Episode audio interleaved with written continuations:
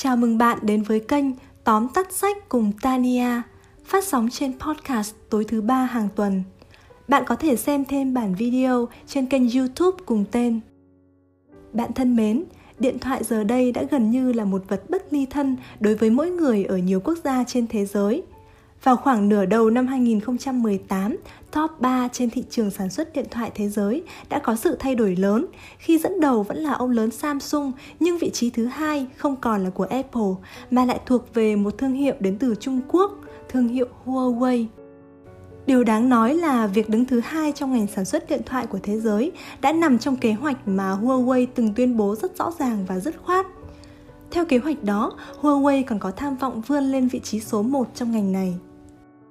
Điều gì đã đưa Huawei từ một trang giấy trắng sau 21 năm thành lập lại có thể vượt mặt táo khuyết và trở thành hình mẫu của thương mại thế giới như ngày nay? Tác giả Hoàng Vệ Hoa, một chuyên gia đào tạo và tư vấn phát triển tổ chức, từng có một thời gian dài theo dõi và nghiên cứu về cơ chế làm việc cũng như tư tưởng vận hành của Huawei sẽ bật mí 10 bí quyết làm nên kỳ tích đó thông qua cuốn sách Quân đoàn thép Huawei. Yếu tố đầu tiên được đề cập đến trong quân đoàn thép Huawei là văn hóa doanh nghiệp. Văn hóa doanh nghiệp không phải là bình hoa, đó là chiến lược, là sự then chốt tạo nên sức cạnh tranh của doanh nghiệp đó. Huawei định vị hệ thống của mình như một bầy sói. Sói là loài có khứu giác nhạy cảm và không bao giờ hoạt động một mình. Sói luôn hoạt động theo bầy đàn, luôn đảm bảo tuân theo chiến thuật và kỷ luật nghiêm ngặt để bắt được con mồi có thể hình lớn gấp vài lần chúng. Bên cạnh đó, Huawei còn có kế hoạch sói bái. Bái là một loài thú giống với sói, thông minh hơn sói, nhưng hai chân trước ngắn nên khả năng chạy và tấn công không mạnh bằng sói. Huawei ví những nhân viên đi đầu là sói, những nhân viên khác là bái. Bái cung cấp những tài nguyên cần thiết để chỉ dẫn tấn công cho sói. Hai chiến tuyến này phối hợp chặt chẽ với nhau. Khái niệm tập thể được định nghĩa là một nhóm người đồng tâm hiệp lực theo đuổi một mục tiêu chung – vì vậy, văn hóa doanh nghiệp về bản chất chính là xây dựng mục tiêu chung, một điểm mà mọi người đều công nhận và thông qua điểm này để kích thích sự nhiệt tình và tiềm năng vô hạn của nhân viên trong công việc. Đến đây có một câu hỏi đặt ra là vậy dùng tiền để làm mục tiêu chung có được không? Câu trả lời ở đây là không. Tiền là tài sản riêng, nếu dùng tiền để làm mục tiêu chung của tập thể, chắc chắn sẽ phát sinh mâu thuẫn lợi ích và dẫn đến mất đoàn kết khi đó mọi người sẽ hành động vì mục tiêu riêng vì túi tiền và lợi ích của riêng mình đây chính là nguy cơ dẫn đến sự đổ vỡ của tập thể sự gắn kết chặt chẽ và phối hợp hiệu quả trong hệ thống Huawei là vậy, nhưng nội bộ của Huawei thì không hề bình lặng. Đối với Huawei, nội bộ doanh nghiệp bình lặng chính là chất độc mãn tính, là mòn đục văn hóa doanh nghiệp. Vì vậy, nội bộ doanh nghiệp cần có chút mâu thuẫn, phê bình và cạnh tranh – nhưng đó phải là những mâu thuẫn có tính xây dựng và mang lại dòng máu mới cho doanh nghiệp một điều độc đáo trong văn hóa doanh nghiệp của Huawei là hệ thống được tổ chức dựa trên sự học hỏi và ứng dụng từ văn hóa quân đội. Bộ máy được tổ chức chặt chẽ, tất cả đều làm theo quy định rõ ràng và phân minh. Khả năng chấp hành trong hệ thống là quân lệnh như núi. Huawei coi kết quả là chính, không quan trọng quá trình. Nếu không hoàn thành công việc thì sẽ phải chịu phạt theo quy định các nhân viên nghiên cứu phát triển sản phẩm của Huawei không được sử dụng Internet, không nhận và gửi email cá nhân không liên quan công việc, không thể copy tài liệu, không thể chia sẻ những thư mục có khả năng tiết lộ bí mật và không cài những phần mềm không liên quan công việc. Với văn hóa quân đoàn thép nói trên, có lẽ chúng ta đang hình dung về một Huawei có kỷ luật khô cứng và thiếu tình người – Thế nhưng Huawei lại là môi trường mà sự giúp đỡ và tương trợ lẫn nhau giữa các nhân viên đạt đến mức khiến người ngoài phải nể phục.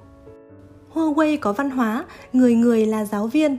Khi nhân viên mới vào, công ty sẽ sắp xếp một nhân viên có uy tín làm giáo viên trực tiếp hướng dẫn và giúp đỡ nhân viên mới đó cả về công việc lẫn cuộc sống riêng, sao cho nhân viên mới có thể học việc nhanh nhất và tập trung công việc tốt nhất trong thời gian hướng dẫn, công ty sẽ trợ cấp cho giáo viên một khoản chi phí và thời gian hướng dẫn sẽ duy trì trong khoảng nửa năm.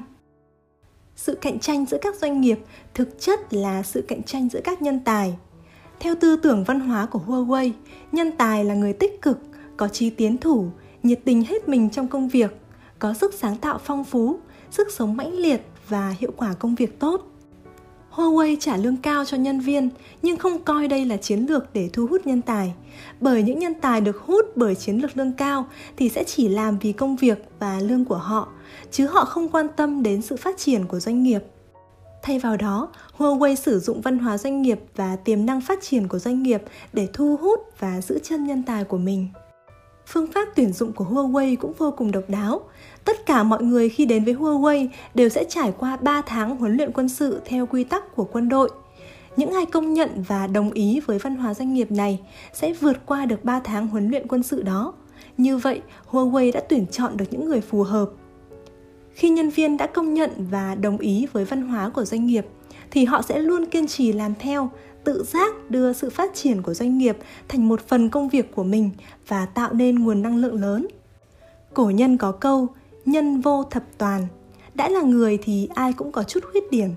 Doanh nghiệp không phải là trường học nên không cần nhiều học sinh biết nghe lời. Doanh nghiệp cần những người tạo ra thành tích và cống hiến. Vì vậy, nhân tài cũng giống như thiên lý mã. Muốn thiên lý mã tạo ra giá trị thì cần thời gian huấn luyện và thu phục để biến những khuyết điểm của họ trở thành ưu điểm. Huawei rất hào phóng trong việc trả lương và luôn có sự báo đáp thích đáng đối với nhân viên. Ngoài mức lương cao, Huawei còn có chế độ hoa hồng. Những nhân viên làm việc từ 2 đến 3 năm trở lên đều được nhận hoa hồng bằng cổ phần. Vì vậy, mỗi nhân viên đều cố gắng tạo nên giá trị cho công ty. Bên cạnh chiến lược nhân tài, Huawei cũng rất xem trọng nguồn nhân lực phổ thông, chú trọng bồi dưỡng nhân viên bình thường và các vị trí thông thường khác. Ở Huawei, mỗi người đều có đất dụng võ. Nhân tài ưu tú trong doanh nghiệp suy cho cùng chỉ chiếm thiểu số. Chủ lực của doanh nghiệp vẫn nằm ở nguồn nhân công phổ thông. Huawei từng đầu tư hơn 100.000 nhân dân tệ để xây dựng trung tâm đào tạo ở Bản Điền, Thâm Quyến. Tại đây có những căn hộ dịch vụ cho nhân viên, có bể bơi, sân cầu lông trong nhà, khu thể thao, nhà ăn cao cấp mang lại điều kiện sống tốt cho nhân viên. Các nhà ăn tại trung tâm đều có những đầu bếp nổi tiếng và những đặc sản thượng hạng. Ở đây món gì cũng có, dù là nhân viên đến từ đâu cũng đều có thể được ăn những món ăn có hương vị quê nhà và tìm lại được cảm giác ấm áp như ở nhà. Huawei đã đối xử chân thành với nhân viên, cho nhân viên một điều kiện làm việc tốt, một môi trường có tương lai và tiền đồ.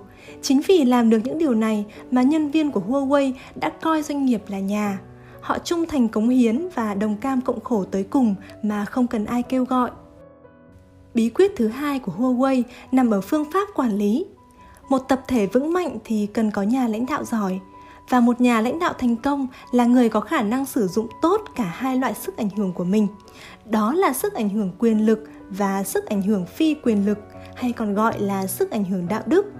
Sức ảnh hưởng quyền lực sẽ khiến cho nhân viên yên tâm làm việc dưới sự bảo hộ của nhà lãnh đạo. Còn sức ảnh hưởng đạo đức sẽ tập trung được sự đoàn kết của nhân viên. Nhà lãnh đạo cần có sự chân thành sự chân thành ở đây là sự đồng cảm, suy nghĩ công việc từ góc độ của người khác, nhất là từ góc độ của nhân viên. Đặc biệt, nhà lãnh đạo cần lưu ý, đối với công việc thì cần phê bình thẳng thắn, nhưng đối với người thì không nên làm tổn thương đến lòng tự trọng của họ trước mặt mọi người, bởi nếu không, đây sẽ là ám ảnh tâm lý trong lòng nhân viên. Nhà lãnh đạo cũng không thể khen ngợi mù quáng chỉ khi nhân viên có cống hiến thực sự thì mới được chỉ ra những thành tích cống hiến đó và công bố thành tích của họ trước mọi người cùng những phần thưởng xứng đáng. Hầu hết mọi người đều muốn theo đuổi quyền lực cao nhất. Các doanh nghiệp tư nhân hầu hết là sự vất vả của một mình người khởi nghiệp. Vì vậy, người quản lý luôn đặt mình ở vị trí quyền lực cao nhất và không muốn buông tay cho người khác, dẫn đến họ thường bận rộn và mệt mỏi. Đây chính là cái bẫy nguy hiểm bởi doanh nghiệp thì cần phát triển không ngừng, nhưng năng lực của nhà lãnh đạo thì lại có hạn. Những nhà quản lý chủ chốt của các doanh nghiệp lớn ở nước ngoài không nhốt mình cả ngày ở công ty. Họ dành nhiều thời gian cho các hoạt động như nghỉ dưỡng, đánh golf, leo núi. Mọi người có cảm giác như họ chỉ cần nằm thôi cũng kiếm được tiền. Những nhà lãnh đạo này không yêu cầu có được quyền lực cao nhất. Họ chia sẻ bớt quyền lực cho người khác họ cho người khác cơ hội tỏa sáng và bản thân họ thì nhẹ nhàng hơn. Việc chia sẻ bớt quyền lực này có giá trị hơn bất cứ cách mua chuộc lòng người nào vì sẽ khiến cho nhân viên cảm nhận được tầm quan trọng của họ thúc đẩy họ sáng tạo hơn từ đây sẽ nâng cao lực hướng tâm của công ty. Đây cũng chính là cách quản lý mà huawei áp dụng. Ở huawei có chế độ chủ tịch luân phiên tức là chức vụ không cố định, kể cả ông Nhậm Chính Phi, người sáng lập ra Huawei. Trao quyền phải tiến hành trên cơ sở tín nhiệm mới tạo nên hiệu quả công việc. Tuy nhiên, nhà lãnh đạo cần lưu ý, trao quyền chứ không buông quyền. Trao quyền nhưng vẫn cần sự giám sát, bởi bản chất của con người là thấy lợi ích thì tới, thấy hại thì đi, rất thực dụng, vật chất và hay thay đổi. Vì vậy, nếu không có ràng buộc bởi những nguyên tắc và quy định thì những điểm yếu này của con người sẽ càng phát triển hơn. Nếu quyền lực không được giám sát thì dẫn đến hỗn loạn và quan liêu. Một thực trạng dễ thấy ở nhiều doanh nghiệp là có những người vì để giữ bát cơm của mình mà luôn có thái độ việc không liên quan đến mình thì tránh xa. Họ làm việc để đối phó với cấp trên, làm cho cấp trên xem, không phải vì mong muốn công việc được hoàn thành tốt nhất có thể. Tuy nhiên ở Huawei, nếu công việc của bạn không tiến bộ, không có thành tích cao, không mang lại lợi ích lớn cho công ty thì dù bạn mắc ít sai lầm, thậm chí không sai, vẫn sẽ bị xử lý. Ông Nhậm Chính Phi cho rằng những người không phạm sai lầm là vì họ chưa làm gì cả. Bí quyết thứ ba của Huawei nằm ở chiến lược sử dụng nhân sự. Khi những nhân sự cũ không theo kịp bước đi của thời đại thì những cống hiến của họ sẽ giảm, thậm chí nhiều người sẽ cậy già mà lên mặt họ trở thành mối cản trở công việc, là mất đi tính tích cực của những người trẻ. Huawei sàng lọc nhân sự để giữ lại những người phù hợp. Ngay cả những nhân viên cũ từng cùng ông Nhậm Chính Phi phấn đấu vất vả từ những ngày đầu lập nghiệp, tuy được coi trọng và có cổ phần của công ty, được giữ chức vụ quan trọng và lương cao, nhưng cũng không nằm ngoài vòng sàng lọc này. Kế hoạch từ chức tập thể được đưa ra, những nhân viên cũ quyền cao chức trọng sẽ từ chức rồi thông qua cạnh tranh từ đầu để vào làm việc. Nếu đủ năng lực, họ sẽ quay lại làm việc, thậm chí có những người còn được thăng chức và trọng dụng hơn. Nếu không vượt qua được vòng đánh giá, họ sẽ bị giáng chức hoặc nghỉ việc. Kế hoạch này đã phá vỡ chế độ sắp xếp vị trí theo thâm niên trước đây. Giờ đây, ai cũng phải dựa vào năng lực để làm việc. Mọi người cảm thấy quý trọng công việc của mình hơn và có ý thức nâng cao trình độ. Ở góc độ nào đó, việc đào thải này hơi thiếu tình người và không công bằng với những công thần có công lao lớn nhưng nếu không có được dòng máu mới, không có sức sống mới thì Huawei sẽ không có sức cạnh tranh. Được nhìn thấy Huawei phát triển tốt hơn chính là cách báo đáp tình cảm lớn nhất đối với các công thần. Với những trường hợp mà sa thải là kết quả tất yếu, Huawei cũng rất chú trọng để không xảy ra tình trạng người vừa đi trà cũng nguội. Sản phẩm là mạng sống của doanh nghiệp. Chất lượng sản phẩm quyết định số phận của sản phẩm và sự phát triển của doanh nghiệp đó Tuy nhiên, muốn làm ra được sản phẩm chất lượng cao, doanh nghiệp cần có công tác quản lý chất lượng tốt. Bí quyết thứ tư mà quân đoàn thép Huawei bật mí nằm trong cách điều hành của Huawei nhằm tạo ra sản phẩm đạt điểm 100. Nếu không đạt điểm 100 thì coi như chỉ đạt điểm 0. Bên cạnh đó còn là dịch vụ khách hàng nổi bật. Nhiều nhà bán hàng dùng từ ngữ hoa mỹ để thu hút người tiêu dùng, gây cảm giác giả tạo và khách hàng sẽ không cảm nhận được lòng thành của doanh nghiệp mục đích thật sự của người tiêu dùng là sản phẩm và cảm giác do sản phẩm mang lại vì vậy lúc giao hàng đến tay khách hàng chính là lúc cần thiết nhất để thắp lên ngọn lửa quan tâm tạo nên lòng thành vững chắc trong quá trình tấn công vào thị trường, vũ khí marketing đã giúp Huawei nổi bật hơn các đối thủ là dịch vụ khách hàng ấn tượng mà không ai có thể làm tốt hơn Huawei.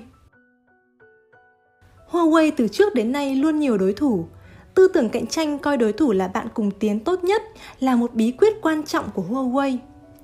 Huawei luôn giữ quan hệ vừa cạnh tranh vừa hợp tác với những đối thủ của mình, chứ không phải mối quan hệ một mất một còn. Huawei luôn nhìn nhận đối thủ bằng ánh mắt tán thưởng và biết ơn, lợi dụng quá trình theo đuổi đối thủ để nâng cao bản thân. Học hỏi đối thủ là một dạng trí tuệ. Huawei coi sự sáng tạo là linh hồn của doanh nghiệp là bí quyết thứ sáu mà tác giả Hoàng Vệ Hoa đề cập đến.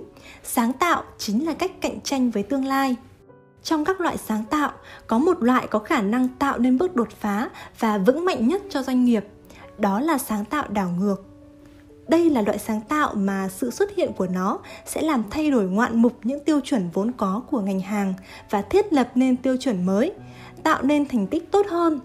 Điển hình của loại sáng tạo đảo ngược là Windows của Microsoft Android của Google hay iOS của Apple. Tuy nhiên, sáng tạo và tạo nên sự khác biệt không phải là lật ngược mọi thứ. Sáng tạo công nghệ suy cho cùng là để phục vụ nhu cầu của thị trường. Nếu cho rằng công nghệ và thiết bị càng tân tiến càng tốt thì đó là một sai lầm. Ông Nhậm Chính Phi cho rằng việc sáng tạo phải giống như chiếc xe có hai bánh. Một bánh xe là tinh thần sáng tạo của nhà khoa học, một bánh xe là marketing, không ngừng lắng nghe tiếng nói của khách hàng, bao gồm nhu cầu hôm nay, ngày mai và tương lai để xác định sử dụng công nghệ ra sao và đưa công nghệ ra thị trường vào thời điểm chính xác nhất. Người thông minh sẽ chọn cách trưởng thành trên vai kẻ khổng lồ. Muốn làm điều khác người, đầu tiên không thể bỏ qua việc làm giống người khác, sau đó mới tiến hành cải cách từng bước. Sau nhiều lần cải cách, bạn sẽ có được sản phẩm của riêng bạn doanh nghiệp muốn vượt trội hơn người, đầu tiên phải làm tốt vai trò của kẻ bắt trước. Huawei có một ban tham mưu nổi tiếng gọi là ban tham mưu quân xanh. Họ vốn là những cán bộ đắc lực. Vai trò của ban tham mưu quân xanh là nhìn nhận các vấn đề của Huawei theo nhiều hướng, tạo ra những luồng ý kiến trái chiều để đặt câu hỏi, tìm ra khuyết điểm và chất vấn mỗi khi quân đỏ đề xuất một ý tưởng sáng tạo màn chất vấn và phủ định lặp đi lặp lại sẽ giúp cho doanh nghiệp tìm ra phương án nghiên cứu với đường lối rõ ràng và khả năng thành công cao quá trình sáng tạo sẽ được thực hiện giữa những lời hiềm khích và những lần thất bại nhưng không được chết vì lời khen càng không được chết vì những lời công kích Người sáng lập Huawei là ông Nhậm Chính Phi, từng là một quân nhân trong quân đội giải phóng Trung Quốc. Ông là người luôn sống trong nguy cơ, vì vậy, cảm giác nguy cơ cũng được đưa vào những quy định cơ bản và chiến lược của Huawei. Đây cũng là bí quyết thứ 7 mà quân đoàn thép Huawei nhắc đến, ý thức về nguy cơ. Văn hóa nguy cơ của Huawei là luôn phải sẵn sàng chuẩn bị cho những nguy hiểm có thể ập tới, nhưng trong nguy hiểm thì luôn có cơ hội. Và khi tận dụng tốt những cơ hội ấy chính là lúc ta bước vào giai đoạn thành công mới. Thời khắc con người nhìn xa trông rộng nhất là khi đối mặt với nguy hiểm. Khi đứng trước nguy hiểm, một cá nhân có thể kích thích tiềm năng vô hạn của mình. Và một doanh nghiệp khi đứng trước nguy hiểm bộ máy sẽ phát óc để tìm ra chiến lược hóa giải. Từ đó sẽ kích thích tinh thần sáng tạo có thể nói, nguy cơ là động lực vô hạn sinh ra sự sáng tạo. Các nhà triết học từng nói, sau khi thành công thì hãy bắt đầu từ con số 0 doanh nghiệp phải buông bỏ được thành tích cũ và tìm kiếm con đường bứt phá mới. Đối thủ cạnh tranh lớn nhất của doanh nghiệp không phải ai khác mà là chính mình. Trong thế giới mạng trực tuyến, không phải là cá lớn nuốt cá bé, mà là cá nhanh nuốt cá chậm. Bất cứ ai có thể nắm cơ hội thì đều có thể thành công bỏ lỡ một giây là bỏ lỡ cả thời đại trong nguy hiểm sẽ luôn tồn tại cơ hội nokia từng chiếm lĩnh sự thống trị của ngành công nghiệp điện thoại di động nhưng đã thất bại vì không nắm được cơ hội khi đối mặt với khủng hoảng nếu nhanh nhạy chọn hỗ trợ hệ thống Android như Samsung, có lẽ Nokia đã không thua thê thảm như vậy. Huawei có một chiến lược độc đáo khi đối mặt với khủng hoảng, đó là chiến lược thỏa hiệp. Ví dụ về chiến lược thỏa hiệp là một doanh nghiệp chiếm được thị phần lớn, nhưng sau đó hàng loạt sản phẩm tương tự từ các doanh nghiệp khác cũng xuất hiện, khiến cho thị trường bão hòa trong chốc lát.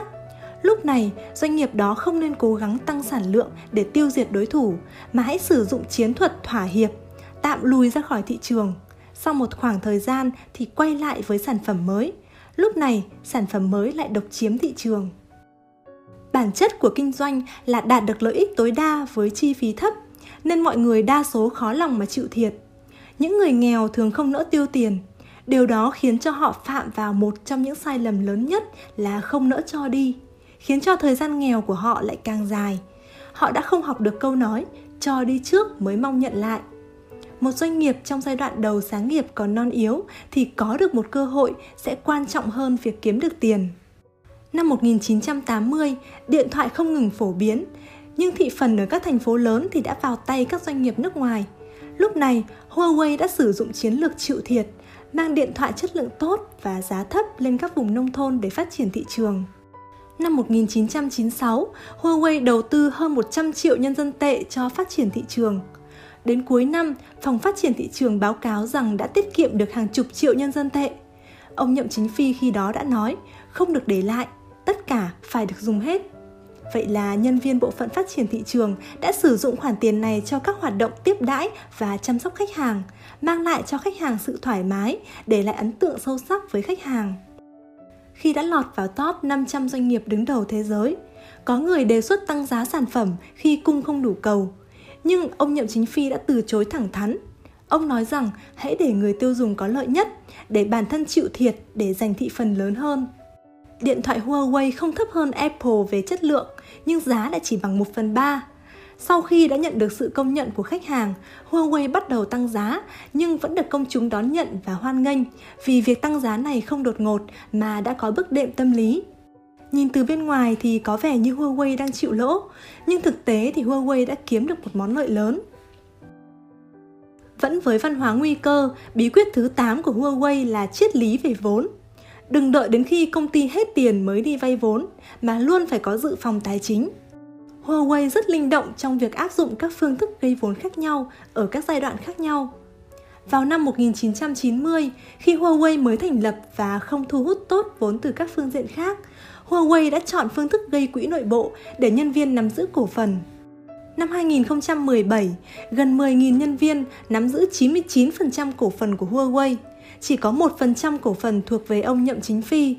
Phương thức này của Huawei đã giải quyết được vấn đề về quỹ của công ty, lại vừa được lòng người, kích thích sự nhiệt tình của nhân viên.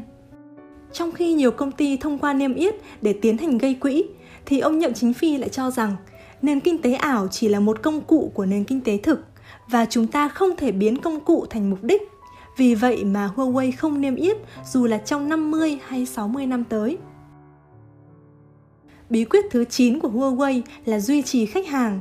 Các sản phẩm của Apple khi vừa ra mắt đã có lượng lớn fan ủng hộ và lượng lớn khách hàng chạy theo. Bên cạnh sức hút vì sản phẩm tiên tiến thì còn một yếu tố rất quan trọng nữa là Apple luôn có sự gần gũi với khách hàng khi tận lực khai thác và nhìn thấu nhu cầu của khách hàng. Ở Huawei, mỗi nhân viên đều có ý thức phục vụ khách hàng. Chỉ đạo xuyên suốt của hệ thống là lấy nhu cầu của khách hàng làm điểm xuất phát và đáp ứng được nhu cầu đó là điểm cuối của dịch vụ khách hàng. Trong cuộc cạnh tranh khốc liệt, một mô hình tiếp thị mới là chế độ miễn phí đã dần hình thành. Thông qua miễn phí, doanh nghiệp sẽ hiểu khách hàng tốt hơn, nắm được nhu cầu thiết yếu nhất của khách hàng và chu kỳ tiêu dùng của họ. Cốt lõi của mô hình miễn phí là thiết kế tỷ suất lợi nhuận ẩn của doanh nghiệp, đẩy khả năng thu hút khách hàng lên mức cao nhất. Doanh nghiệp sẽ giành lại doanh thu ở giai đoạn kế tiếp. Miễn phí là một cách khác để kiếm lợi nhuận và chế độ miễn phí cũng tồn tại ở nhiều hình thức ở Huawei, khi thiết bị của khách hàng gặp vấn đề, nhân viên kỹ thuật của Huawei sẽ ngay lập tức có mặt và bắt tay sửa chữa. So với việc nhận các món quà nhỏ hay được miễn phí trải nghiệm các hoạt động, thì người tiêu dùng sẽ quan tâm hơn đến loại hình dịch vụ miễn phí xuất phát từ thái độ chân thành này. Và hình thức phục vụ chuyên tâm như thế bao giờ cũng khó đạt được nhất. Doanh nghiệp biết lắng nghe tiếng lòng của khách hàng mới là người thắng cuộc. Tuyệt đối không bao giờ được khích cho khách hàng nổi giận, bởi khách hàng có khả năng đẩy thuyền thì cũng có khả năng lật thuyền tiền bạc có mối liên quan mật thiết đến cuộc sống của mỗi người, nhưng mấu chốt không phải là bạn có bao nhiêu tiền, mà là số tiền đó được bạn sử dụng cho những giá trị nào khi bạn đánh giá tiền hợp lý, đó chính là quá trình hoàn thiện bản thân và tăng khả năng quản lý tiền. Tài sản chỉ là đại diện cho sự giàu có, không phải là bản chất của sự giàu có. Nếu quá coi trọng tiền bạc, người đó sẽ rất dễ bị lợi dụng. Tiền bạc chỉ là bàn đạp để bạn theo đuổi thành công và vươn tới cuộc sống tích cực. Đối với một doanh nghiệp, tạo ra lợi nhuận là mục đích căn bản, nhưng mang lại phồn vinh cho nhân loại mới là điều kiện tiên quyết để tạo nên một công ty vĩ đại. Bí quyết thứ 10 cũng là bí quyết cuối cùng mà quân đoàn thép Huawei nhắc đến, chính là trách nhiệm xã hội. Điểm cốt yếu của sự phát triển doanh nghiệp là phải thiết lập được sứ mệnh có giá trị, Huawei đã thiết lập cho mình một sứ mệnh là cống hiến mạnh mẽ cho nhân loại trong lĩnh vực truyền thông, khiến cho người người đều được hưởng dịch vụ truyền thông, để những người dân ở các vùng khác nhau đều có thể tiếp cận truyền thông âm thanh theo cách tiện lợi như nhau. Trong những trường hợp khẩn cấp như thiên tai, động đất, Huawei luôn đặt trách nhiệm phải đảm bảo tính ổn định và an toàn của đường truyền mạng lên trên nguồn tư lợi của công ty. Khi một sinh viên nghèo khó đạt được thành công, họ sẽ báo đáp bố mẹ Giới minh tinh ngày nay là nhóm những người giàu có và được hâm mộ trong xã hội. Nhưng nếu nhìn lùi lại lịch sử, nhóm nghề nghiệp này từng được xếp dưới đáy xã hội. Có thể thấy sự phát triển của xã hội đã ảnh hưởng và đem lại tiền đồ cho nghề nghiệp này như thế nào. Với doanh nghiệp cũng vậy, không có doanh nghiệp nào có thể phát triển độc lập so với xã hội. Tất cả doanh nghiệp đều phải nhờ con đường đi lên của xã hội để thành công. tài sản của doanh nghiệp không thể tự sinh ra mà là thông qua xã hội để có được lợi nhuận. Vì vậy, tiền đến từ xã hội thì cũng phải dùng vì xã hội. Trong khi của cải của phần lớn doanh nghiệp tư nhân đều thuộc nhà sáng lập hoặc nhóm đồng sáng lập, thì ở Huawei lại ngược lại. Huawei sở hữu khối sản nghiệp hùng hậu, nhưng ông Nhậm Chính Phi lại có khoản tiền bạc vô cùng nhỏ giọt, chỉ sở hữu 1% cổ phần. Ông chưa bao giờ xuất hiện trong danh sách tỷ phú thế giới. Huawei có rất nhiều cách để thực hiện trách nhiệm xã hội. Bên cạnh những chương trình ủng hộ cho các khu vực chịu tổn thất do thiên tai như lũ lụt, động đất, thì Huawei còn tài trợ cho nhiều dự án bồi dưỡng nhân tài. Điển hình như dự án Hạt giống tương lai đã giúp cho khoảng 30.000 sinh viên từ 280 trường đại học từ khắp nơi trên thế giới được hưởng lợi. Trong môi trường doanh nghiệp, Huawei đã mang đến cho nhân viên của mình một cuộc sống an toàn, được quan tâm cả về thể chất lẫn tinh thần và đáng để nhân viên tự hào. Được xã hội công nhận là một dạng tài sản của doanh nghiệp. Sự văn minh vật chất song hành với văn minh tinh thần sẽ là hai bánh xe để doanh nghiệp vươn lên tầm vĩ đại. Cảm ơn bạn đã lắng nghe. Chúc bạn có những giây phút thật thư giãn